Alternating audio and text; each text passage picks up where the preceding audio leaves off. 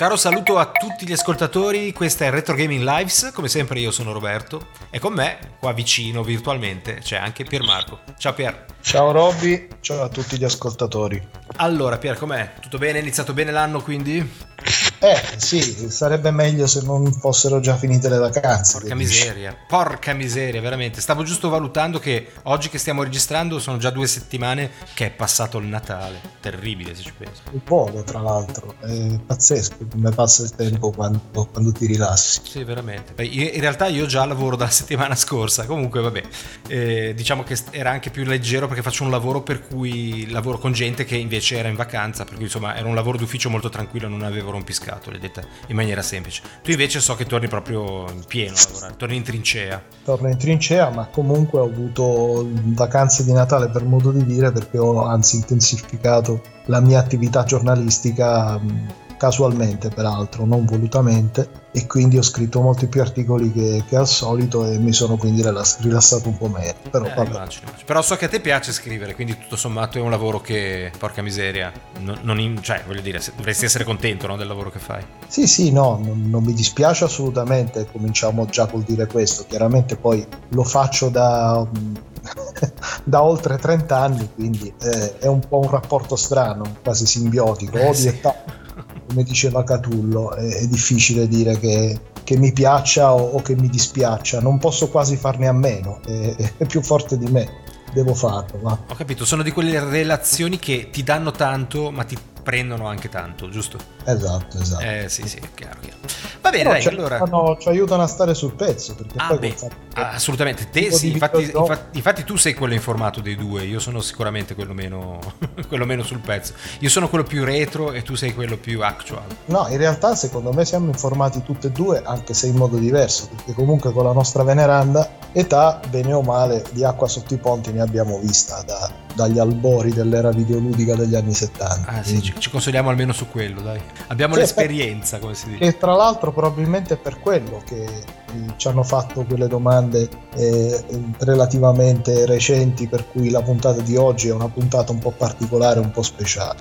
Abbiamo avuto degli ascoltatori che ci hanno scritto ovviamente e ci hanno fatto una richiesta particolare che adesso tu ci andrai a eh, esplicitare. Sì, da un certo punto di vista, se hai notato, è un po' il periodo, un po' come l'ultima puntata era quella dei, dei giochi dell'anno. Col nuovo anno molti podcast, molti, molti filmati su YouTube di vari creator trattano l'argomento classico di inizio anno, cioè che cosa ci sarà da aspettarsi in questo 2024 in termini di proiezione. Temevo, temevo che ci dicessi l'oroscopo, guarda. È che, che poi è per i videogiocatori più o meno è così, è, è più o eh, meno l'equivalente, no? no, però ci hanno chiesto effettivamente se dall'alto, a me viene da ridere perché in realtà più, che dall'alto è un po' dal, dal, dalla nostra posizione di anziani, eh, dall'alto nost- della nostra vecchiaia, cioè della nostra esperienza, eh, quali sono le nostre idee sulle direzioni che, che stanno prendendo i vari settori videoludici e in generale il mercato dei videogiochi, perché in effetti, in effetti di cose dopo il Covid ne sono successe parecchie. Il 2023 è stato un anno piuttosto particolare da molti punti di vista. Ci sono state molte notizie a livello di mercato, no? acquisizioni, licenziamenti. E quindi è stato, stato un anno molto tumultuoso, senz'altro, forse uno dei più tumultuosi degli ultimi tempi. Esatto, esatto. E quindi niente, ci, ci, ci, hanno chiesto se potevamo dedicare una puntata o comunque rispondere a quello che dal nostro punto di vista poteva essere la direzione che avrebbe preso il mercato dei videogiochi che voglio dire se qualcuno la sapesse potrebbe quasi fare degli investimenti ma comunque che, che avrebbe preso il mercato dei videogiochi quantomeno nel, nel futuro prossimo nel per quest'anno prossimo. diciamo eh, sì. Eh beh, certo, non è facile prevedere con esattezza cosa potrà succedere, però insomma abbiamo davanti agli occhi dei trend che sono stati poi quelli dell'ultimo anno, che sotto certi aspetti potrebbero preoccupare, sotto altri invece fanno ben sperare. Tra le cose che fanno ben sperare sicuramente è che il 2023 è stato un anno in cui sono uscite una caterva di giochi, tra l'altro molti di ottima qualità, no? Credo che così tanti giochi come l'anno scorso era un po' che non ne vedevamo. Sì, no, eh, sicuramente una buona parte era anche un po' specie di strascico dei vari ritardi che c'erano stati negli anni, negli anni precedenti, no? dovuti appunto a, a lockdown, alla, alle varie ristrutturazioni in con gli smart working dei vari studi. È, un è, un po' come se si fosse formata una diga dove piano piano si erano andati ad ammonticchiare tutti questi progetti e poi improvvisamente la diga si è aperta e quindi sono scesi a valle e sono arrivati sul mercato, quindi tutti questi titoli insieme. Dall'altra sicuramente ci sono stati eh, oggettivamente dei gran titoli, anche se a ben guardare, se ci fai caso, eh, sono praticamente tutti titoli un po' derivativi, no? Eh, nel senso che si tratta in ogni caso di, di sequel o, o, roba di questo tipo. Pensa che, vabbè, al di là dei vari Baldur's Gate 3, Alan Wake 2, che appunto sono chiaramente dei sequel con dei meccanismi che bene o male sono quelli dei, dei titoli precedenti perché mantengono lo stesso IP, anche aziende, se ci facciamo caso, che erano sempre state negli anni precedenti all'insegna dell'innovazione, eh, anche se non totalmente, quantomeno parzialmente, ormai si sono lanciate proprio sul, su quelli che sono possibili remake, revival. Prendi per esempio Nintendo, ovviamente al di là del fatto del eh, seguito di, di Zelda, eh, che comunque innova, però è anche molto basato sul precedente, bene o male il trend del mercato è un po' un trend che cerca di mantenersi in una certa zona di sicurezza. E, e anche il discorso dei licenziamenti di molte aziende più o meno si, si inserisce probabilmente in questo, in questo, settore del cercare di tagliare i costi di mantenersi in una safe zone. Ma guarda, io su, su tutti questi licenziamenti che ci sono stati quest'anno ho un'idea che sicuramente ricalca la tua, ma ho anche una mia idea un po' particolare.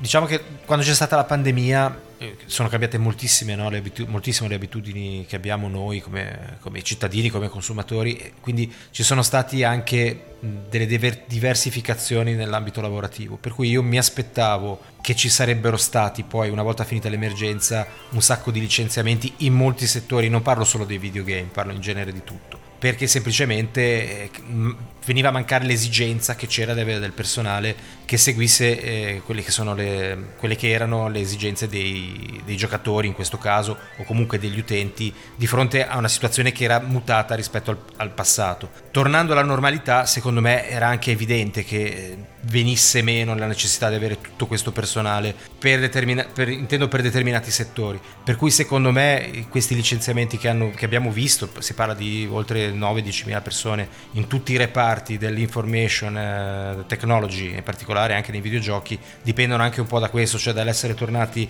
a, una, a un sistema più normale quello che era precedente alla pandemia. Per cui boh, non, non, non, non, mi sono meravigliato, me, la, me, lo sarei aspettato, anzi me lo aspettavo. Come ripeto, me lo, sto, me lo sono aspettato ed è successo anche in altri, in altri ambiti, eh, non solo quello dei videogiochi. Sì, ehm, secondo me da certi punti di vista appunto questa preoccupazione eh, per quelli che possono essere poi svariati motivi era, era abbastanza prevedibile come, come contrazione eh, oggettiva del, del settore produttivo perché bene o male quello che è il mercato di massa è ormai stato raggiunto da anni. Direi che dopo eh, l'uscita della, della Wii eh, con il raggiungimento di una nuova percentuale di non giocatori, oggi con la diffusione dei videogiochi mobile e anche il successo della Switch che voglio dire è arrivata al settimo anno, incredibile, eh, dato, dato la potenza hardware, ha veramente dell'incredibile. Bene o male ormai il mercato a livello di, di consumatori non dico che saturo ma eh, oggettivamente poco ci manca per cui eh, le aziende che sono abituate a fare investimenti di un certo tipo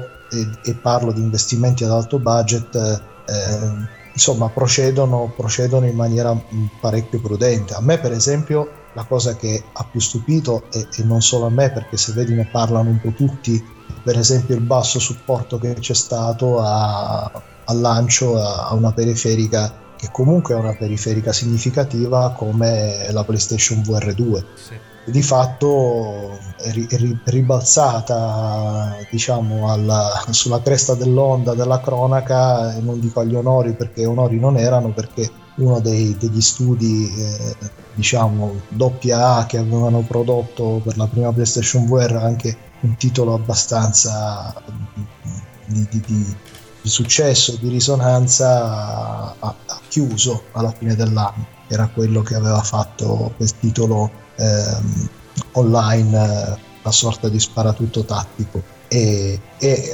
se a questo sommi il fatto che al di là della prima tornata di uscite ehm, praticamente ci sono state continuano ad esserci solo giochi terze parti la cosa fa un po' riflettere perché uno dice insomma è strano che per ora Sony stia puntando in altre direzioni. Ora vediamo cosa succede quest'anno però... è molto strano. Infatti tu cosa prevedi effettivamente da questo no, punto perché se ci pensi la PlayStation 4 2 alla fine è stata lanciata all'inizio dell'anno scorso a febbraio. Quindi non è che è stata lanciata ieri. Ormai uh, tra un po' fa un anno e dopo, dopo, la prima tornata di titoli c'è stato il grande silenzio da parte del, di Sony. Quindi una cosa è certa, eh, se, non, eh, se all'inizio, eh, entro la prima metà del prossimo anno, non la supporta con qualche grande annuncio, è chiaro che non dimostra di avere molto interesse nei confronti della propria piattaforma. No, sarebbe, sarebbe, assurdo se l'avesse già abbandonata davvero, mi sembra veramente una cosa fuori dal mondo. Però se ci pensi con PlayStation Vita c'è stata una situazione, anche se non così veloce,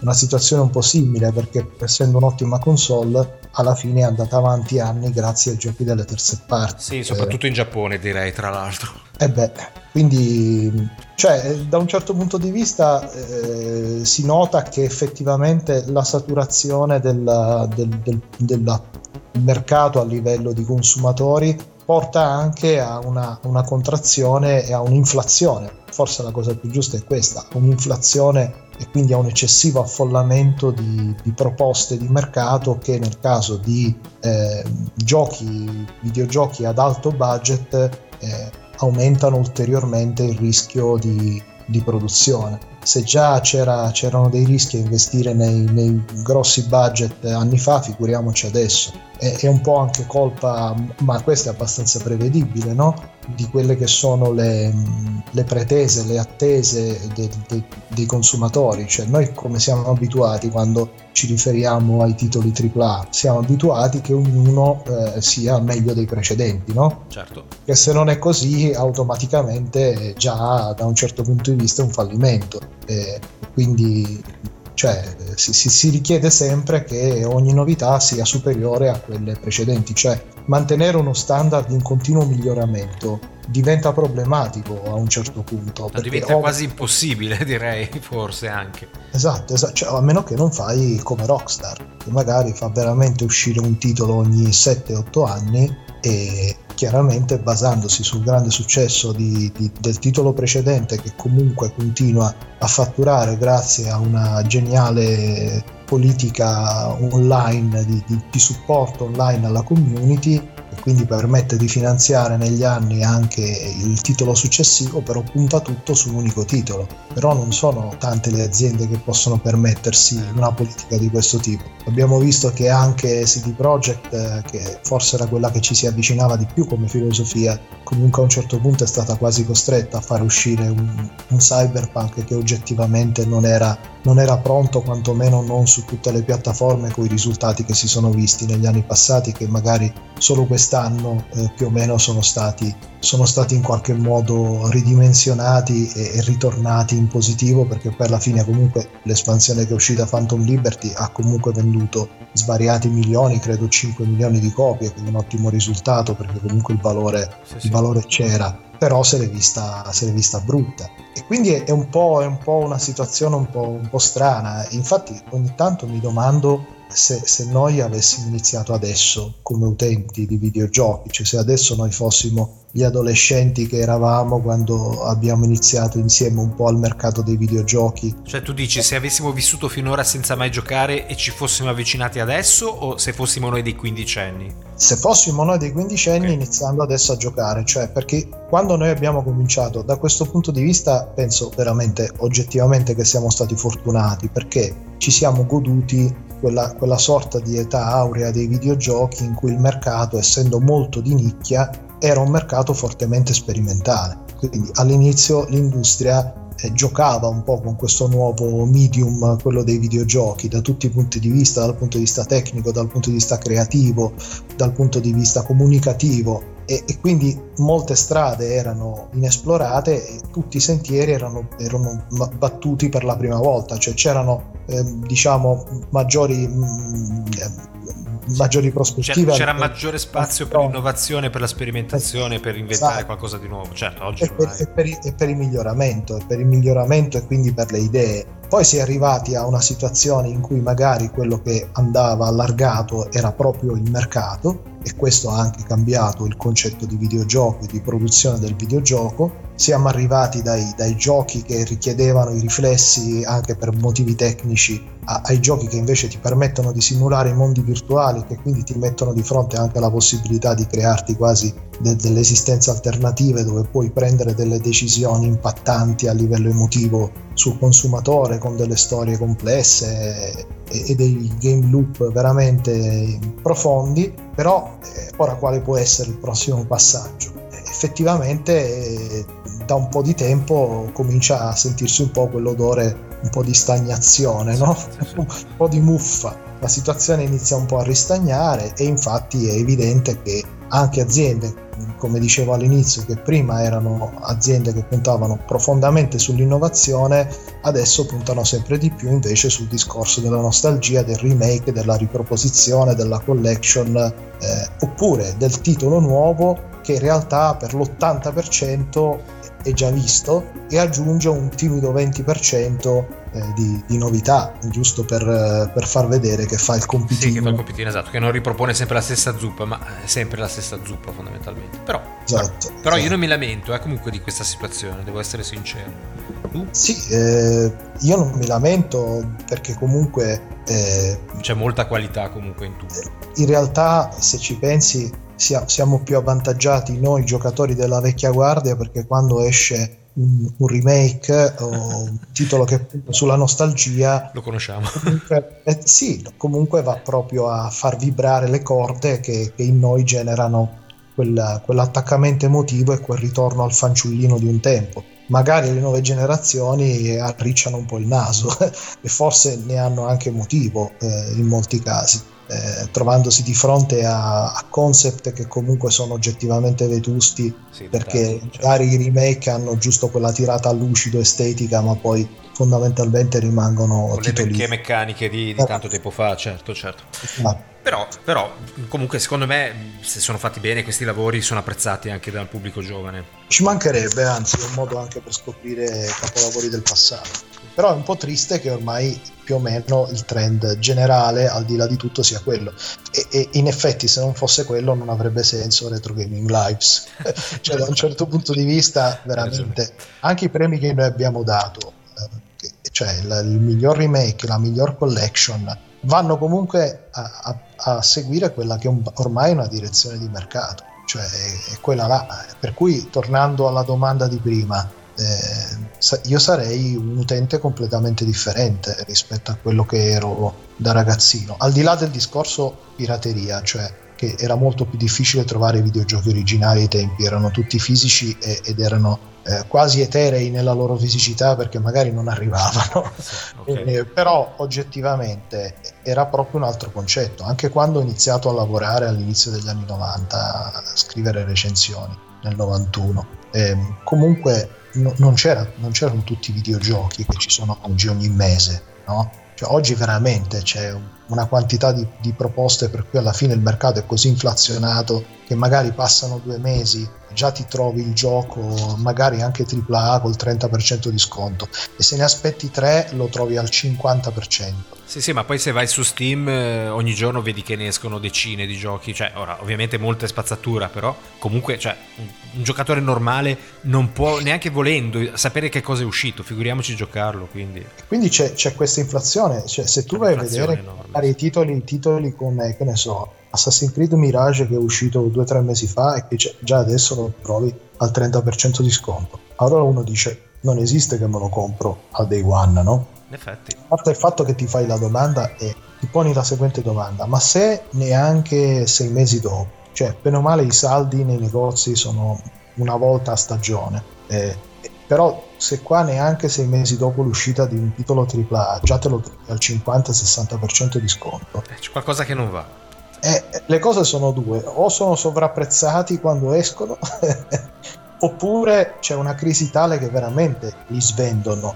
Pur, pur Dovresti di... chiederlo a Nintendo perché i giochi usciti sette anni fa costano ancora a prezzo pieno, quindi c'è qualcosa... No, è un, è un, mix, è un mix, ma anche Nintendo, oggettivamente, e non parlo di Nintendo solo in quanto Nintendo, parlo anche di Nintendo in quanto Nintendo eShop, eh, ma anche i titoli Nintendo ormai cominci a trovarli con uno sconto del 30-40% che magari non, non si usava fino a un po' di anni fa. Cioè, oggettivamente la, la, il sovraccarico, la, il sovraffollamento di offerte di mercato con una vita che se ci pensi non è più limitata allo scaffale dell'edizione fisica di vent'anni fa. Vent'anni fa gio- i, giochi erano solo fisici, quando era, era, avevano esaurito diciamo, le copie a meno che non facessero qualche ristampa, ma anche lì era difficile. Poi magari uscivano due anni dopo le, le versioni budget, mi ricordo delle avventure Lucas di CTO, no? Uscivano anche in versione budget ripubblicate e ristampate, però quando finivano le copie fisiche non li trovavi più i giochi.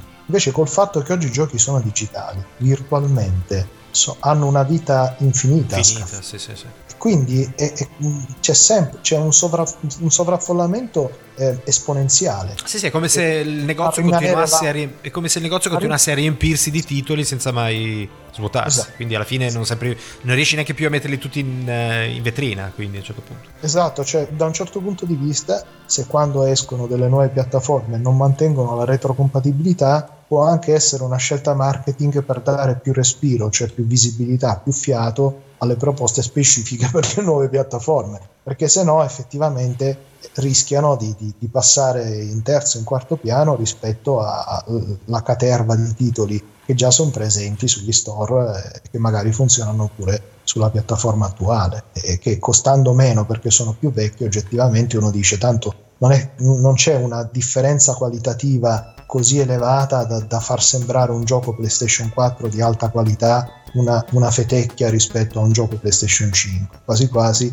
mi compro il gioco PlayStation 4 a 8 euro piuttosto che comprarmi quello PlayStation 5 a 60, a 70, no? Sì, sì, e, assolutamente. Cioè io oggi sarei uno di quei consumatori che aspetterebbe quei, quei sei mesi perché credo che sia la cosa più intelligente da fare per non parlare poi de, dei vari abbonamenti su tutte le piattaforme, da Game Pass a a, PS Plus, anche quello che c'è per Nintendo, dove addirittura i giochi praticamente ce l'hai in affitto come se fosse Netflix e poi ti chiedi come mai il mercato è in crisi. E beh, effettivamente. Veramente forse l'indie è rimasta mm, l'unica realtà mm, ma, percorribile senza, senza, eccessivi rischi. Ma, ma scusa un attimo, ma è davvero in crisi il mercato? Cioè è veramente crisi? Secondo me c'è, secondo me c'è una um, prevedibile ed evidente crisi sui titoli AAA. Io di questo sono abbastanza convinto. Cioè tu mi dici titoli AAA, tipo, i titoli AAA, sì? assisteremo? Assisteremo secondo me a una graduale diminuzione nel tempo di titoli, saranno sempre meno i titoli AAA, cioè scordati l'abbondanza di titoli AAA che ci sono stati nel 2023 per il 2024, secondo me perché alla fine non, eh, difficilmente rientrano e hanno dei guadagni così significativi. Eh, pensa Tranne di... le dovute eccezioni, i soliti GTA e cose di questo tipo, naturalmente. Eh sì, che però appunto hanno dei tempi di produzione talmente elevati che, che quando escono veramente, a parte il fatto che sono già attesi come dei fenomeni, quindi cioè già a livello di prevendite sono già schizzati, però tu pensa a titoli eh, che ne so, un Alan Wake 2 per quello che meritava non ha venduto eh, quanto ci si potesse aspettare. Cioè, la domanda è, il gioco vale la candela? Da un certo punto di vista Ubisoft è stata molto furba con Assassin's Creed Mirage, perché ha fatto un titolo piuttosto limitato rispetto agli Assassin's Creed precedenti, eh, che non voleva essere più di quello per cui eh, si è dichiarato come una sorta di DLC standalone allungato, uh-huh. che è riuscita a vendere a un prezzo budget rispetto a quelli che sono le normali uscite sul mercato. Infatti ha venduto un sacco, e, ehm, cioè è, è, rimasta sui 40 euro, mm-hmm.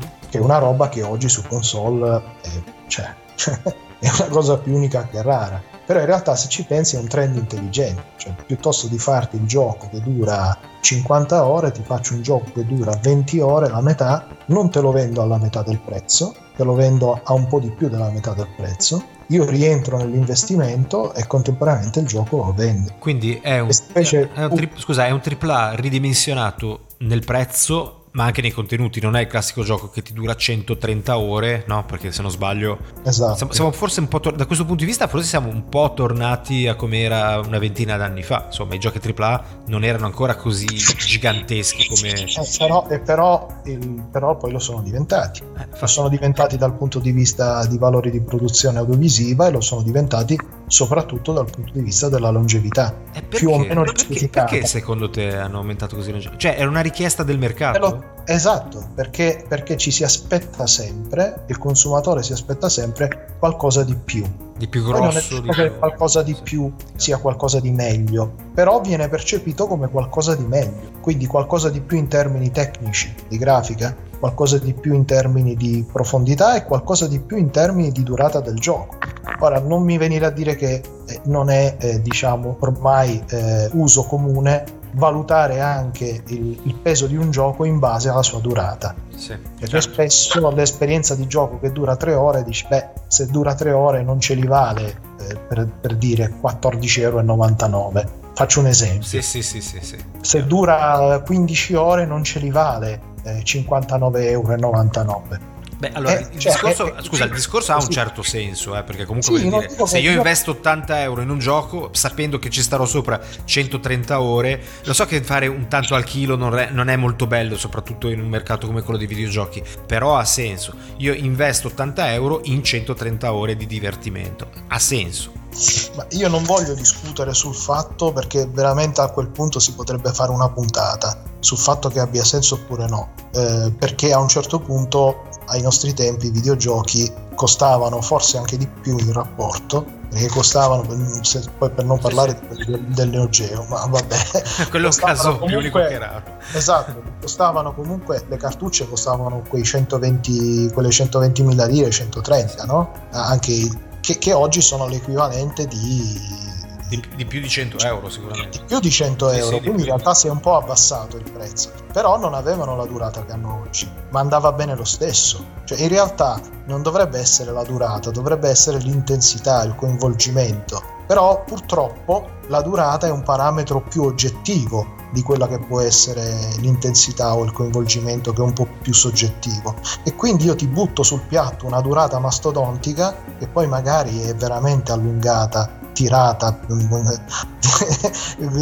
in maniera artificiosa, ripetitiva, però comunque boom, ti metto il mattonazzo e tu dici cazzo, ho speso 80 euro ma ci gioco sei mesi se non ti rompi le scatole prima di fare sempre le stesse cose, però sì. E questo a che cosa porta? Porta chiaramente un investimento in termini di produzione per quelli che sono gli asset grafici, per quelli che sono i livelli aggiuntivi, le missioni, eh, narrative secondarie, cioè è, è chiaro che se già, eh, ma questo si vedeva già ai tempi della prima PlayStation, eh, se già per produrre un videogioco non bastavano di, di, alto budget, non bastava una squadra di 10 persone, figuriamoci oggi. cioè, Ce n'è mille oggi. minimo di persone. Eh, appunto, e, quindi, e quindi è sostenibile questa cosa in un mercato che ormai ha raggiunto un sovraffollamento di offerta di titoli e, e dal punto di vista anche del, del, parco consumatori comunque è arrivato a un livello che difficilmente è, è ampliabile più di tanto. E secondo me comincia a diventare sempre meno sostenibile questa politica del de- devo, eh, devo fare di più, devo fare meglio di quello che è già uscito. Infatti cominciano a uscire titoli anche AAA dove tu dici, beh, forse non è che sia poi tanto un passo avanti rispetto eh, sì. al, al prece- a, alla roba precedente e lo vedi tantissimo quando si tratta di titoli che mantengono la stessa IP che la mantengono chiaramente per motivi di, di, di, di, di visibilità, certo, di sicurezza. Esatto, certo. però contemporaneamente a quel punto il paragone è ancora più evidente quando l'IP è la stessa rispetto al titolo precedente, no? E, e, e, vedi che praticamente la grafica è quella, praticamente la durata è quella, praticamente la storia, la zuppa alla fine diventa più o meno quella, no? Quindi puoi aumentare, sì, ma fino a un certo punto perché se no, no non, ci, non ci stai più dentro, in effetti, cominci a non starci più dentro. E, e, queste secondo me sono tutte cose che, che, un po' fanno riflettere e che rendono noi che invece ci siamo goduti anche il tempo prima della sperimentazione, poi dell'evoluzione, poi dell'allargamento dalla nicchia specifica al, al mercato di massa, in un certo senso ci siamo un po' goduti, no? Assolutamente. Tutte le sue fasi. Oggi invece la situazione è un po' quella, quindi l'offerta è altissima, però contemporaneamente per le aziende diventa sempre più rischioso lanciarsi in mega produzioni perché è difficile mantenere standard che sono superiori in continuazione, superiori rispetto a quelli già eh, fissati in precedenza. Si tende insomma a, a, un appiattimento dello standard che porta anche a una conseguente delusione quando le aspettative partono, hanno come livello di partenza il top che era già stato raggiunto eh, in maniera assoluta nel, nel, nella, nello standard immediatamente precedente. Quindi secondo te fino adesso i produttori, soprattutto parliamo di giochi AAA, hanno seguito quelle che sono le richieste dei giocatori. Ora invece mh, si ridimensionano per una necessità loro interna, cioè vanno contro quindi a quelle che potrebbero essere le richieste dei giocatori, oppure giochi come questo Assassin's Creed Nexus, no scusa, eh, Mirage, dimostrano che in realtà poi i giocatori possono anche volere qualcosa di più piccolo, qualcosa di meno, di meno impegnativo da un punto di vista del tempo. Cosa ne pensi? No, è sempre una questione di proporzione, no? Cioè, cioè costa meno, quindi va bene. No, esatto. se, io, se, io, ti offro un titolo che non ha la, l'ampiezza di quello che ci si può aspettare anche in base al, al franchise che rappresenta, perché poi se tutti gli ultimi ora stai parlando di Assassin's Creed, se tutti gli ultimi Assassin's Creed erano degli open world con una durata di un centinaio di ore, uno si aspetta quello dal successivo chiaramente è, è, quasi automatico, è normale che uno si aspetti quello. Se invece esci con una roba che eh, costa un, più della metà e offre la, la, la metà o anche meno della metà della durata, magari trovi un compromesso, no? Perché dici sì, eh, dura molto meno della metà, però io te lo vendo a un prezzo più basso. E quindi magari diventa sostenibile e contemporaneamente non percepito come una fregatura da parte dei consumatori, perché gli dicono vabbè, però non ci ho speso 80 euro, ci hanno spesi 40, non ci ho speso 60 euro, ci hanno spesi 40.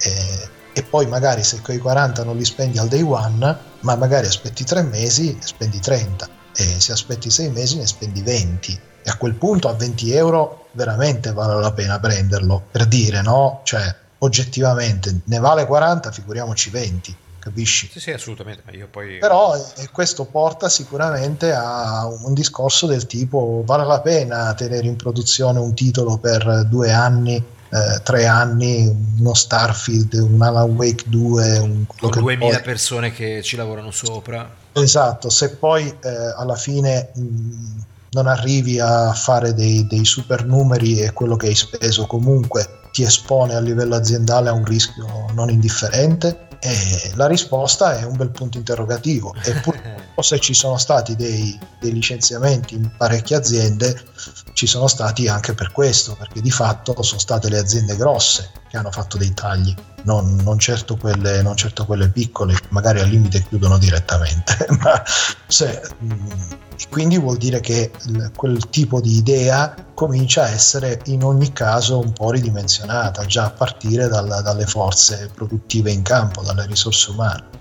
Sì, e poi c'è anche quel concetto che abbiamo già detto, cioè che c'è una sovrapproduzione anche di giochi, perché se ci fossero la metà dei produttori di giochi, parlo sia di AAA che di indie che di quant'altro, probabilmente ci sarebbe anche più possibilità di vendere e quindi più, meno necessità di ridimensionare. Relativamente sì, relativamente perché in ogni caso, anche se tu dimezzi la quantità di, di aziende, rimangono sempre tutti i titoli che sono stati prodotti finora e che sono finora già disponibili sugli store. Cioè è sempre qualcosa che va a sommarsi, capisci quello che Eh dico? sì, sì, certo. Siccome uno non può aver giocato tutto quello che è uscito fino adesso, avrà comunque sempre una grandissima quantità di titoli tra cui scegliere. Esatto, cioè l'unica alternativa sarebbe quella, ma non sarebbe per nulla eh, ben accetta. Figurati già, io non accetto la rotazione dei cataloghi di sottoponimento, figurati se veramente gli store diventassero eh, a rotazione assoluta cioè non solo per sì. chi è abbonato, ma anche per chi vuole acquistarli. Tipo. Quindi non trovi nel negozio questo fino al, alla prossima primavera?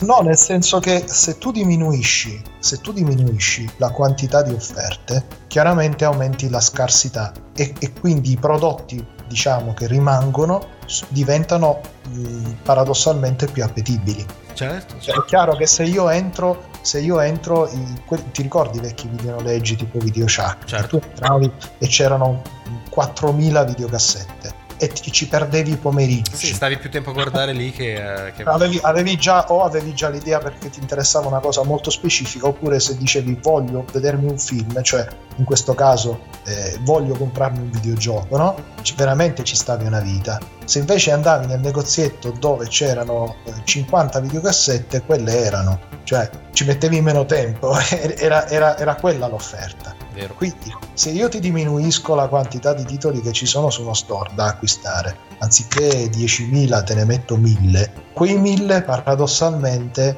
aumentano la loro visibilità e il loro valore eh no, infatti... a perdersi nei 10.000. Quindi, se tu pensi che quelli che ci sono continuano a esserci e il resto va in aumento, va in aggiunta, puoi anche dimezzarla la quantità di aziende, che comunque il problema non migliora da un certo punto di vista finché continuano a esserci i 10.000 titoli che continuano a crescere in numero.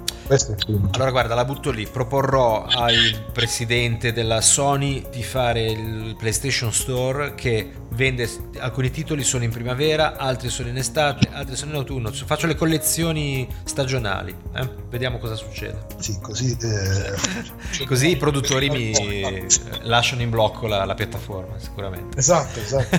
Però esatto.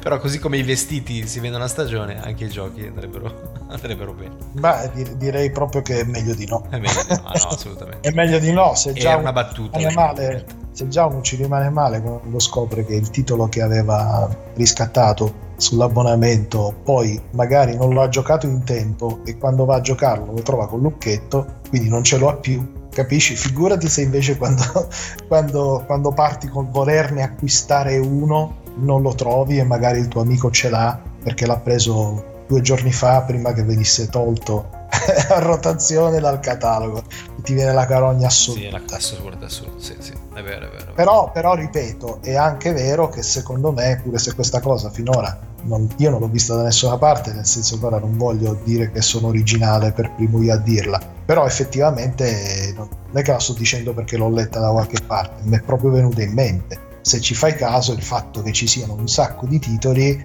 eh, aumenta quindi la, e diversifica tantissimo l'offerta rischiando di far passare in secondo piano per motivi chiaramente di, di prezzo quelle novità che magari eh, servono alle aziende per fare, per fare fatturato però che giustamente uno dice vabbè aspetto sei mesi e le prendo al 50% di sconto. Cioè eh, perché devo prenderle adesso se tanto ci sono altri 10.000 titoli che posso andare a comprare di ottima qualità che costano un decimo perché magari sono titoli di un anno fa o di due anni fa eh. effettivamente, effettivamente. Che, che, che, è il caso GTA 5 che ha continuato a vendere sì questa è una cosa inspiegabile per me magari c'è più gente che ha comprato GTA 5 che è un gioco vecchio cioè l'anno scorso che è un gioco vecchio di anni rispetto a titoli che sono usciti l'anno scorso. E se non è l'anno scorso, sicuramente due anni fa, perché era in cima alle classifiche sì. di vendita. Sì, sì. Quindi un gioco che è stato fatto anni fa che supera nelle vendite titoli nuovi, prodotti da aziende che chiaramente hanno appena investito per creare un titolo e cercano un ritorno per non avere problemi per le produzioni successive. E magari giustamente, perché così funziona, sono superate da un titolo vecchio di, di 7, 6, 8, 9 anni. Sì. Però è possibile reperire. Questa era una cosa che non esisteva eh, 30 anni fa, vero. Eh, quando i titoli erano solo fisici e quando erano finiti erano finiti. No, non li trovavi più a scaffale. Certo, a meno che non li ristampassero, ma... Esatto, esatto. Sì, sì, Infatti io mi ricordo che eh, quando ho preso il PC un po' di avventure della Lucas le ho recuperate in edizione budget, quelli che un po' erano ai tempi della, delle console, le, versioni Platinum, no? Certo, certo. Anch'io, anch'io ho diversi giochi in quelle versioni. Esatto, esatto. Cioè, quelle ristampe, chiamiamole così. Che valeva, esatto, che valeva anche sulla prima, sulla seconda e forse fino alla terza PlayStation. Il fatto che ci fossero le edizioni, le edizioni Platinum, perché ancora il mercato fisico aveva il 90% della, della quota di vendite di mercato e quindi quando finiva la versione fisica se non la ristampavano non la trovavi più, cioè ti attaccavi come si suol dire. E, e, allora tutti aspettavano che magari uscisse la versione fisica se si erano persi la riedizione, se si erano persi la, la prima la prima stampa, no? In, prima... in, effetti, sai, non l'avevo mai realizzata questa cosa, cioè che non esistono più le, le versioni Platinum, eccetera, perché effettivamente non hanno senso. In realtà ci sono ancora, ah, ma sì? sono, sono, digitali. Ah, okay. ah, sì, beh, certo, è vero, è vero, è vero. Però comunque... Ti fanno, ti fanno una sorta magari di aggiunta di collection con i DLC e te la, e te la vendono come versione Platinum, magari però nei negozi non che esista più. No, nei negozi beh, non ci sono neanche più negozi. Qualcuno resiste ancora. C'è un GameStop. Ci sono un paio di GameStop ancora a Genova e ogni tanto ci va. Vabbè, però rispetto a un tempo, cioè ti ricordi, no? Eh, ce n'era ovunque c'era più shop che vendevano software, c'era una caterpa. Negli anni, a partire direi dal, dal, dal tempo della PlayStation 3, sono caduti come i funghi. Eh sì, cioè è giusto così, però dispiace, dai. A noi vecchiacci abituati a, una, a, un certo stile di vita un po' dispiace. Era bella anche l'esistenza del negozietto, andare a vedere, andare, andare a parlare col venditore, era, era, era carino. Io Poi, penso che come te, come me, anche tu hai un sacco di ricordi da questo punto di vista. Sì, no, infatti, come ti dicevo prima, però ripeto, poi quello che sto dicendo io che sembra quasi una predizione pessimista è, è chiaramente la mia, la mia sensazione, il mio punto di vista, però voglio dire, tu cosa ne pensi? Di che cosa? Di quelle che sono le prospettive di quest'anno? Esatto. Ma io come consumatore mm, sicuramente non mi aspetto una gran quantità di, di titoli AAA, anche perché quelli che hanno comunque, di, mm, per così dire, annunciato mi sembra che siano pochini, no? Però io come giocatore, retro giocatore non mi lamento, perché comunque vedo che ci sono sempre titoli magari di, si può dire, eh, 2A, come si chiamano quelli non di AAA? Beh, ci sono i doppia A, sì. Doppia A, sì, esatto. Ci sono comunque sempre titoli un po' strani che a me possono attirare l'attenzione. Ho un elenco lungo così di giochi da, da fare, già scaricati o già messi in lista, quindi io non mi preoccupo. Non sono, la, non, sono più, non sono mai stato probabilmente, ma non sono la persona che poi vive nell'attesa, nell'hype novi, dell'ultima novità, dell'ultimo gioco, eccetera, per essere sul pezzo, per poter condividere con gli altri nel giorno dell'uscita la, la novità, eccetera. Quindi sinceramente non, non sono il tipo di persona che si preoccupa di un'eventuale carenza di titoli AAA in arrivo per quest'anno. Ma in realtà, in realtà tu sei il consumatore furbo, cioè a te piacciono i titoli AAA ma non hai l'hype di comprarteli al day one. Sì, sono genovese dentro, diciamola. No, però tu pensa che se tutti ragionassero così, che, che, è, una, che è, un modo intelligente di ragionare, eh? cioè premettiamo che è un modo intelligente di ragionare, probabilmente veramente diminuiscono i AAA. Oppure non, di, non scenderebbero di prezzo dopo due mesi. E però sono costretti a farlo. Eh perché no. se già non vendono al day one o, o nei primi due mesi, gioco forza scendono di prezzo perché dicono cavolo qua se, se non abbiamo venduto dobbiamo no, vendere. Io non lo compro il day one perché so che quattro mesi dopo lo pago la metà. Se questa cosa invece non accadesse magari me ne comprerei di più al day one. È un rischio è un rischio per te è un rischio per l'azienda. So, però, però ripeto, la, la Nintendo lo fa ad esempio. sì, diminuirebbero tantissimo le uscite eh? e oggettivamente diminuirebbero perché se le aziende sapessero che magari finché non si abbassa il prezzo non le compra nessuno allora dicono cavolo ne facciamo di meno. Perché se ne facciamo di meno c'è anche meno, meno inflazione meno scelta e se ti vuoi giocare il titolo nuovo quello è. Cioè eh, è come so, dire andare in un cinema dove non, non hai 40 sale eh, tra cui scegliere ne hai solo due e ci sono solo due film o A o B. Però... se invece ce ne sono 40 e, e, e c'hai 12 film, magari dici, sai, aspetto il mercoledì che, che il biglietto costa la metà. Lo so, però, Beh, Piermarco, però è anche, è anche, vero che in un mercato dove eh, vi sono giochi che costano, faccio, faccio delle cifre così, eh, 80 euro oggi, 40 euro tra tre mesi, o un mercato dove il gioco costa 50 euro sempre, sempre, io credo che comprerei il gioco da 50 euro anche il giorno dell'uscita. Ma non costerebbe 50 euro. Eh, quello è il cioè, punto. Eh, beh, ma, ma se non si deprezza, eh, ma se non si deprezza, il prezzo rimane quello. Cioè, loro abbassano a 40 per venderne altri. Se lo vendono a 50, già magari li vendono tubi, subito tutti. Ma sì, sì, però il fatto è che se lo vendono a 50 non è il gioco da 80. Cioè, non è che loro lo vendano a 80 per ladrarci sopra, lo vendono a 80 perché quello è il prezzo con cui immaginano nelle proiezioni di vendita di rientrare quantomeno dei costi di produzione. Infatti, quali sono i giochi che costano 80? Sono i giochi AAA. Cioè tu mi dici, loro vendono a 80. Non, troveresti per... mai un indie a, a 80. Scusami, loro li vendono... Ho trovato un Assassin's Creed Mirage che comunque fa parte di un franchise AAA, ma non è un gioco AAA. Pur facendo parte di un franchise AAA non l'hai trovato 80, agli 80 euro di Valhalla. Sì, ma come, come, qualità produttiva è un gioco AAA, credo. Al di là della durata, di quanti contenuti contiene, contiene, eccetera. Non è certo un gioco fatto da sette persone, c'è un motore grafico fatto da centinaia di persone con degli asset quello, fantastici. Quello secondo, me, quello secondo me uno non lo può sapere, no? Perché da un certo punto di vista sì, da un altro punto di vista boh, perché sì, eh, che ne so, gli scenari sono d'altissima qualità, poi però vedi i modelli dei personaggi. Ah, mi aspettavo che utilizzassero quelli già utilizzati nei giochi precedenti, non qualcosa di peggio. Eh, il problema è che quando, tro- quando, cerchi il AAA vuoi qualcosa che sia un po' meglio dei precedenti. Eh, okay. Non qualcosa che sia a livello. Eh, allora te lo paghi 80 qualcosa, euro. Se trovi qualcosa a livello, già dici, beh, ma allora sicuramente non vale la pena di comprarlo a day one. Appunto, giusto? Sì, cioè, perché, so che, poi, perché so che poi scende di prezzo, ma se non scende... Eh, anche per quello, anche per quello. Cioè, comunque è un, un gatto mi... che si morde la coda. Cioè tu mi dici che loro vendono a 80 euro perché contano nel, nei primi due mesi, faccio per dire, di rientrare nei costi vendendolo a 80 euro. Una volta rientrati nei costi diminuiscono il prezzo perché tutto quello che arriva è grasso che cola. Secondo a volte me... lo diminuiscono anche se nei costi non ci rientrano proprio perché, proprio perché hanno visto che non avendo quel, quel traino pensano pensano che diminuendo il prezzo, ed è così perché su Steam funziona così, eh,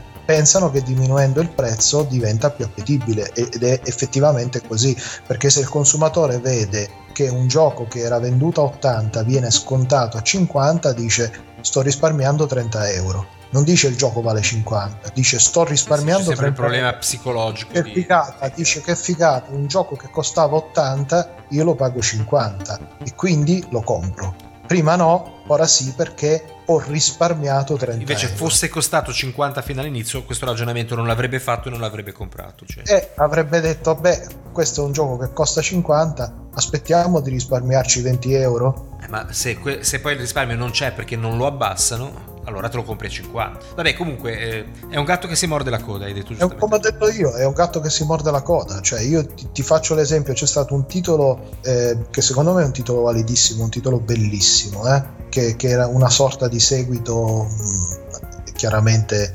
eh, ha migliorato esponenzialmente dei famosi vecchi. Ehm, ti ricordi gli sparatutto, gli shoot up verticali della serie credo che fosse Terra Cresta, una cosa del okay, genere, sì. no? Che si chiama Sol Cresta, okay. appunto. No? ed è un titolo bellissimo, però con, con quell'impianto un po' retro game, eh, però veramente migliorato da tutti i punti di vista, ok? E se non sbaglio era un titolo che era uscito a, a un prezzo che ehm, non so se oggi lo, lo, consideri un prezzo commerciale per uno shoot em up a scorrimento verticale, per quanto sia eh, bello, vario, ampio, migliorato graficamente, no? È uscito a una quarantina di euro se non sbaglio, ora non ricordo. E sinceramente io ho detto, boh, 40 euro. Troppo, sì.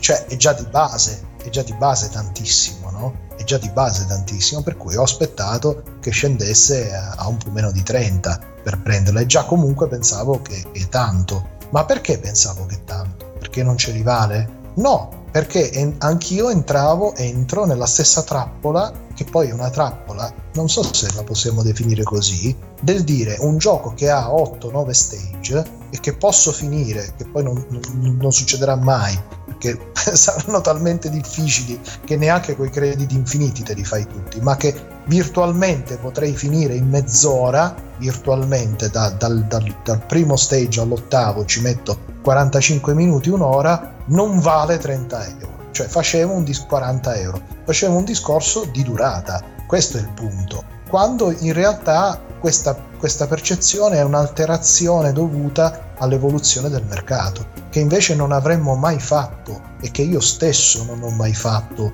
eh, 30 anni sì, fa. Sì, sì, nemmeno io, assolutamente. C'è un titolo da bar, un outrun, ok? Venduto in versione, che ne so, mm, home computer o console che quindi non era in ogni caso ai livelli del gioco da bar, certo. lo sapevamo già, però eravamo disposti, se ci interessava, a pagare il prezzo pieno, anche se sapevamo che, essendo una conversione da bar, Faceva era innanzitutto certo. più brutta tecnicamente e non aveva certamente una durata superiore a quello che era già previsto in un gioco da bar di quei 45 minuti per vederlo tutto. Invece oggi una cosa del genere non è più considerata accettabile. E perché? Perché c'è un'offerta talmente vasta che uno dice indirizzo il mio budget verso qualcosa di più durevole, di più succoso, tra virgolette, che mi faccia pensare che i miei soldi sono spesi meglio, quando addirittura uno non decide di non spenderli del tutto perché paga la, la sottoscrizione, l'abbonamento e lì veramente non, non li spende tra virgolette più per uno specifico gioco. Sì, sì, è un po' quello che faccio io adesso fondamentalmente. Ho i miei vari abbonamenti per cui non compro nulla se non quello specifico gioco che magari posso prendere anche al day, al day one se, se, sono particolarmente interessato. Poi non so, a te era piaciuto il... Um, è proprio una domanda um, oggettiva che ti faccio, non ha nessun uh, secondo fine. Ti era piaciuto il primo, la prima parte del remake di Final Fantasy VII quando era uscito. Sì, sì, infatti l'ho comprato in versione deluxe, quindi l'ho pagato i miei 80 o 80, forse 89 euro addirittura. Fai tu. Eh, e, quando, e quando adesso uscirà quest'anno il, la seconda Seguito, parte? Sì. sì non so, se, se, credo che quante parti saranno? 3, 4? Ma sicur- almeno due sicuramente. Doveva, dovevano essere tre in origine, però non so poi come è andata avanti la produzione. Ok, ok. Quindi quando uscirà quest'anno? Sì. Cosa farai? È una bella domanda, perché guarda, ti dico la verità, mi era piaciuto molto e ci ho giocato anche parecchio, anche mia moglie c'è stata tantissimo. Poi è uscita quell'espansione dove c'era la parte di Yuffie, non so se hai presente, non l'abbiamo mai giocata ce l'abbiamo lì ma mai giocata. Quindi boh, forse ci è passata un po' la voglia. Quindi non lo so sinceramente. Prob- probabilmente sì lo prenderò. Probabilmente lo prenderò. Al day one? Cioè, eh, bella domanda. spenderesti no ma io te lo faccio apposta. Cioè spenderesti di nuovo posto che il gioco ti interessi eh?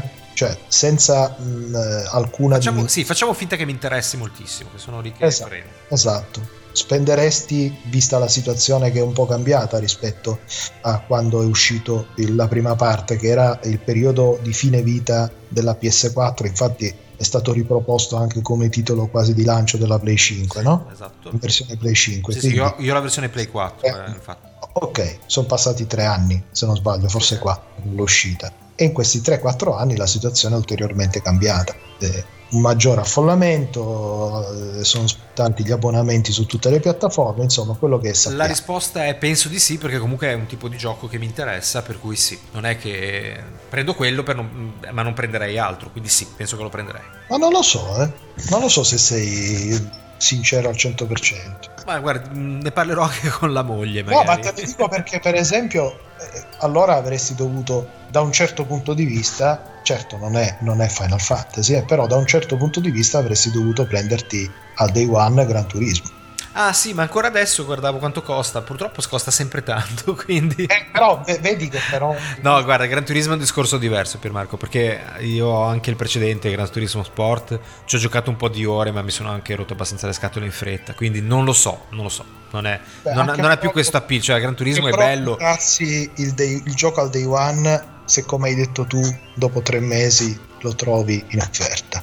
Sì, Gran Turismo. Anche se non è un'offertona, eh. No, Però no, infatti, no, ma adesso è in, è in, offerta, c'è il 25% di sconto, ma non è abbastanza. Cioè, so che non ci starei sopra, quindi mm, non lo so. Non, non, deve, deve, avere proprio quel tipo di, di appeal che, che non hanno più per me questi giochi. Ecco, quindi Gran Turismo è, se- è, bello, ma è sempre lo stesso gioco. Ci ho giocato veramente già troppe volte. Quindi... Eh, Final Fantasy. Eh, ma lì c'è tutto. Eh, ma Final Fantasy VII Remake c'è tutta una storia dietro, caro. Perché qua sarà diverso, cambierà qualcosa, si salverà chi muore e cose di questo tipo. ok, ok. Quindi sì, sì, è lì un po'. Va bene, andremo. Eh, andremo a parlarne quando. Ricorderanno, ce lo ricorderanno anche gli ascoltatori. Sì, sì. Andremo a fare la verifica se al day one dell'uscita di Final Fantasy parte 2 remake te lo sei preso. Vabbè. Senti Pier allora dobbiamo andare alla conclusione di questa puntata. Quindi per fare un riassunto tu ti aspetti quindi che cosa da questo anno da un punto di vista del software? Meno AAA e fin qua ci siamo tutti. Sicuro. Prezzi? Siamo sempre su quei livelli? Cambierà qualcosa? No, no, i prezzi secondo me siamo là, io mi aspetto, perché già sto vedendo, eh, sto già vedendo che per esempio in versione VR eh, escono titoli veramente interessanti su MetaQuest 3. Quindi lì sarà lì il trend della uscendo, VR. Stanno, ne stanno uscendo sicuramente molti di più di quanti ne erano usciti eh, sul 2 nello stesso periodo l'anno scorso. E tu dici che su PlayStation non, non, arrivano questi titoli? No, no, no, io non sto dicendo questo. No, ma secondo te... Io sono rimasto stupito per la mancanza di supporto da parte eh, di Sony. Sony. Cioè, PlayStation VR 2 sta campando, ma sta campando per i giochi delle terze parti. Questa è la cosa che un po' stupisce, che un'azienda come Sony non abbia fatto uscire eh, qualche altro titolo di Sony stessa su sulla sua piattaforma. Okay. E questa è la cosa che un po' ha lasciato un po' tutti interdetti, però non è detto che quest'anno non, eh, non la riprenda in mano. Eh? Uh-huh. Invece su mobile come la vedi? Proprio una battuta. Mobile va sempre fortissimo e continuerà ad andare fortissimo, è quello che alla fine fa i grossi numeri a livello di fatturato, ma perché ha un modello eh, legato a un, a un, tipo di gaming già differente. Eh, la cosa interessante sarà vedere se Nintendo si decide, per esempio, a lanciare una nuova console, visto che sono già sette anni che va avanti con la, con la stessa. Ma visto quanto gli sta andando bene, direi che forse aspetta proprio finché non se ne può più. Quindi... Eh, cioè adesso.